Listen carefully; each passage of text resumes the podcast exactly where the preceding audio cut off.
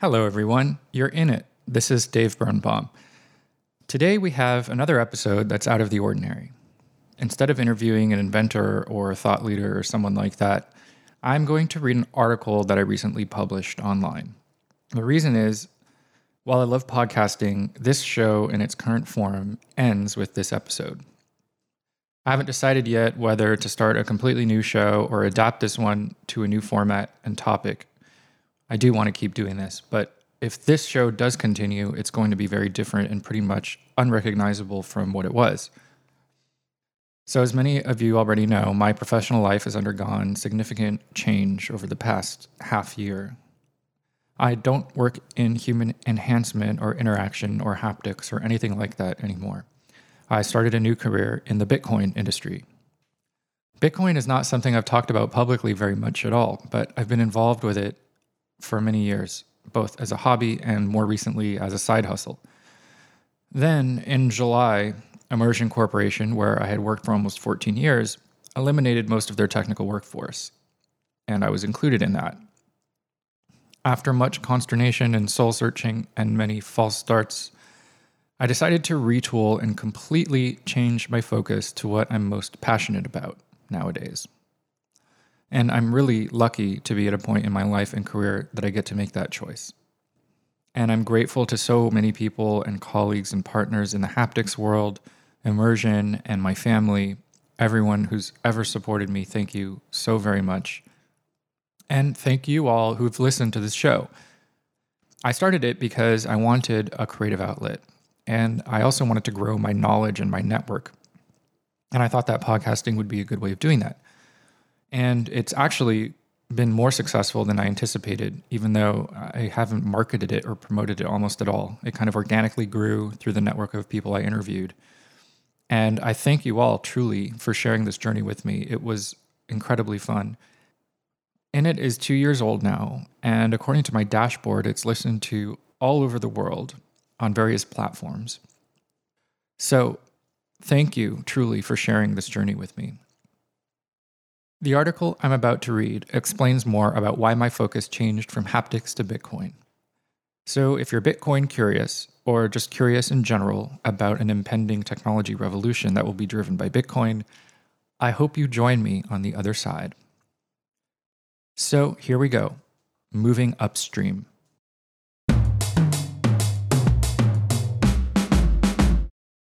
Having spent more than a third of my time on Earth living and breathing haptic technology, I've partially defined myself in terms of that field. From speaking at South by Southwest about its potential, to founding an industry consortium focused on scaling adoption, to starting a podcast about the tactile internet. That list is not intended to talk myself up. Far from it, because even though haptics is not anything close to a failed technology, it has not scaled at the rate that I anticipated back when I began. No doubt, haptics will continue to foster amazing new interactive experiences. However, I'm sad to say that I don't plan to continue contributing to that story in a substantial way. I'm starting a new career, accepting all that entails. As someone who has spent a fair amount of time mentoring young designers about why they should consider a career in haptics, I would feel awkward about making this change without an explanation. Let's back up and recap what haptics means to me and why it will continue to be inspiring and important. The promise of togetherness. Back in 2005, my motivation for devoting my time to haptics was that I saw it as a means of liberation. Touch sensations activate parts of the brain associated with instinct and emotion and have tremendous power over how we make meaning out of our physical existence. At the time, this was lacking in the software and hardware people used every day. I wanted to build a movement in the technology industry to bring those parts of our humanity online. Haptics would become my obsession, with the goal of liberating people from being trapped behind glass when using a touchscreen to interact with digital objects. My mental model was that humankind is trending towards total sensory immersion in digital reality, and haptics would contribute to that result by enabling experiences that are more human and humane than they otherwise would be. I cannot overstate my appreciation for having been part of the story of haptics. As an innovator, UXer, evangelist, and product designer, I used every chance I had to do my tiny part to build a world where people could connect physically and emotionally over long distances. The promise of togetherness motivated me to keep going when the going got tough. It always seemed clear that advanced haptics would allow authentic human connection to become as abundant and unrestricted as data itself.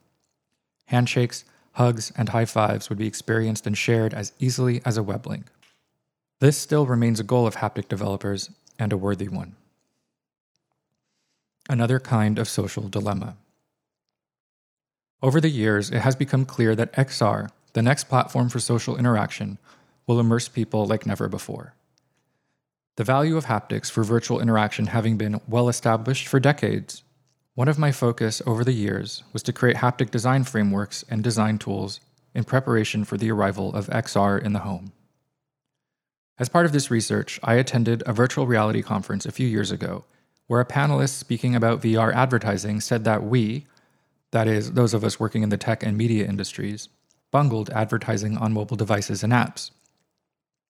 She said that the current model is too disruptive, too deceptive, too violating of privacy. This person continued VR is rising to prominence and will become the next content platform. And we have a golden opportunity to do better this time and create ad supported business models that benefit brands and users alike. Around the room, heads nodded, including mine. What a relief. VR had gifted us a reset button. Let's learn from our mistakes and use technology to build the bright future that we all want and all know is possible. I remembered that exchange for years, and eventually, when I began focusing my work on ad tech, realized why. There had been a fly in the ointment of what that panelist had said the word we. Who is that exactly? Just people trying their best to make a living and contribute to their communities. That same we, with open minds and big hearts, nurturing our capacity for empathy and respect. That is the we that had conjured the social media nightmare. What is going to be different this time? If we have learned anything from the past decade, it's that new technologies will be utilized in ways that have nothing to do with the intentions of their creators. Enter haptics, which can influence your emotions beneath conscious awareness and literally lets other people, companies, and advertisers exert forces on your body in order to get you to do what they want. This is not a vision of the future, but the present. Brain studies show that today's haptic technology can efficiently imprint marketing messages in your memory and affect your thoughts below conscious awareness.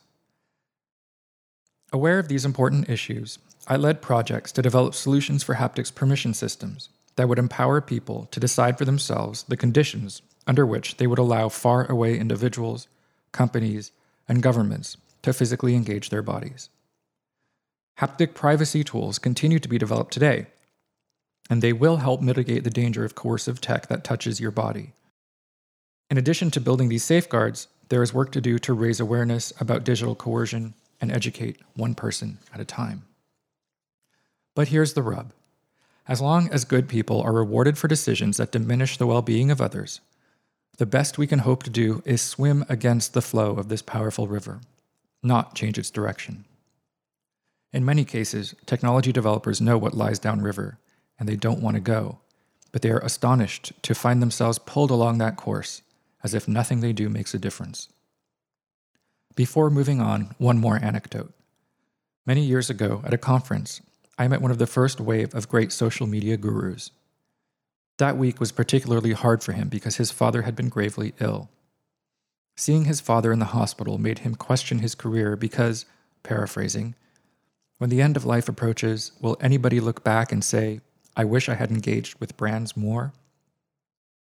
I did not keep in touch with this person and have no idea if he continued this train of thought to its logical conclusion, which is no, and I'd better do something about it.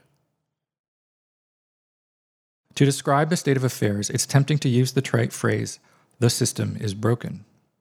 There are many systems, many are functional, some are not.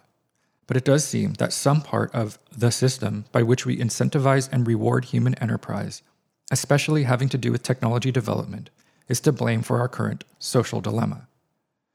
Even in the most exciting, innovative areas of technology, it's hard to put forth a sound argument that any are substantially liberating in nature over the long term. They may remove limits on human activity, but as argued above, something about the way things work right now make it so that the removal of limits occasionally creates a beautiful flash of potential for positive change, followed by a torrential flood that washes away people's privacy, autonomy, and time. And so, even though the next logical step for me would be to continue pushing the limits of next generation interfaces by using more sensors, more feedback channels, and more intelligence about people and their intentions, I've made the hard decision to move in a new direction. Perhaps if we hike upstream a bit, we will find the source of all this powerful current. First, you fix the money. After reading to try to make sense of how we got here, an answer came into focus. The system by which we transmit value has properties that disincentivize the creation of humane technology. These properties are not ambiguous, they're specific, quantifiable, and well known to economists. I know this idea seems to come out of the blue, but stick with me. Putting aside how it got here or who's to blame, the ugly truth is that there exists a tight feedback loop between those who directly and indirectly control money creation and distribution and those who control large, centralized proprietary databases that contain intimate details about ordinary people.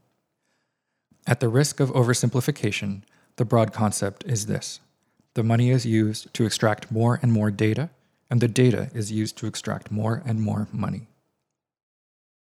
We have now hiked upstream far enough to discover the source of the torrential flow, a colossal roaring water wheel, masterfully engineered, terrifying in its scale as it towers above even the tallest trees, moving so fast that you can barely track its motion with your eyes.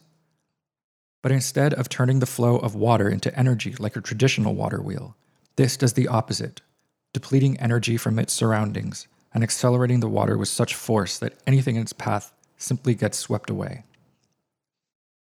This is not the first such machine, though its scale dwarfs anything that came before.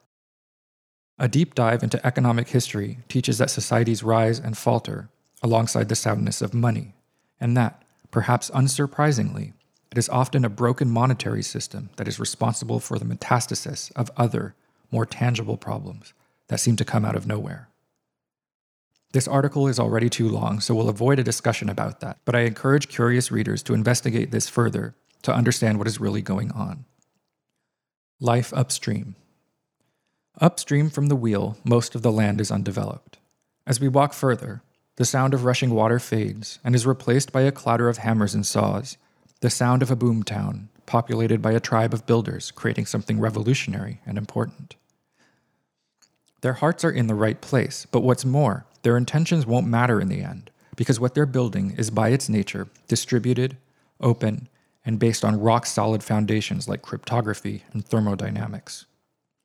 These are, of course, the Bitcoiners, those insufferable idealists who shill for magic internet money that, they believe, will lead to an era of widespread peace and prosperity.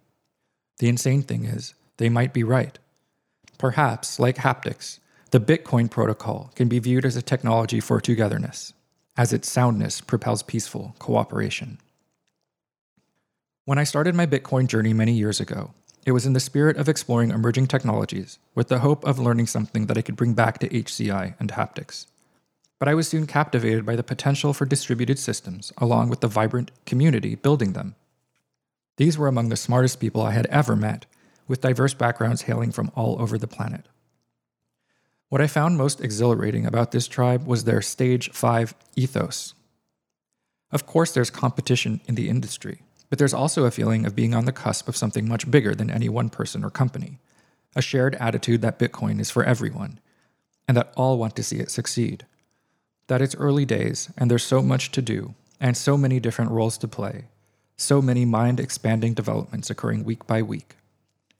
Bitcoin felt like home on a deep emotional level, but I thought I could never participate. After all, I'm fairly advanced in my career at this point, and I didn't study fintech. Job postings are for highly technical positions. I studied some computer science and EE, but I'm no ninja engineer or economist. Then, something remarkable began to happen around the time of the halving in 2020. Bitcoin had matured enough that there was an abundance of new opportunities to make products and experiences for regular consumers. These products would need to provide end users with the functionality of the Bitcoin network while hiding its complex inner workings. Nobody needs to understand how credit cards work in order to use them, nor do they need to understand how brokerage accounts work in order to save for retirement. In Bitcoin, the current era is about bringing a generation of products and services to market that let regular people sidestep the need to understand the details of Bitcoin in order to protect and grow the fruit of their labor. Making a home. As a newcomer here, I know that making a home won't be easy, but it'll be worth it. For now, I'm just feeling blessed and grateful to have been taken in by the locals. I'm excited to be joining the visionaries at Coinbits, where I'll be helping create technologies and products that bring the Bitcoin standard into being. Whether or not Bitcoin ultimately succeeds at starving the wheel of its energy source and replacing it with a system that is humane and liberating, I will be able to look back and know that I made this choice for the right reasons. To those of you reading this, creators, builders, freethinkers who feel similarly, come join us. The view is great from up here. And that's the end of the article. Thank you all for listening these past couple of years. I appreciate every single one of you. If you have any feedback or thoughts about this show, what you've enjoyed the most, what you think could be better, what you want to see next, let me know. Reach out on LinkedIn or send me an email through my website. And I'll see you on the other side. Much love and respect.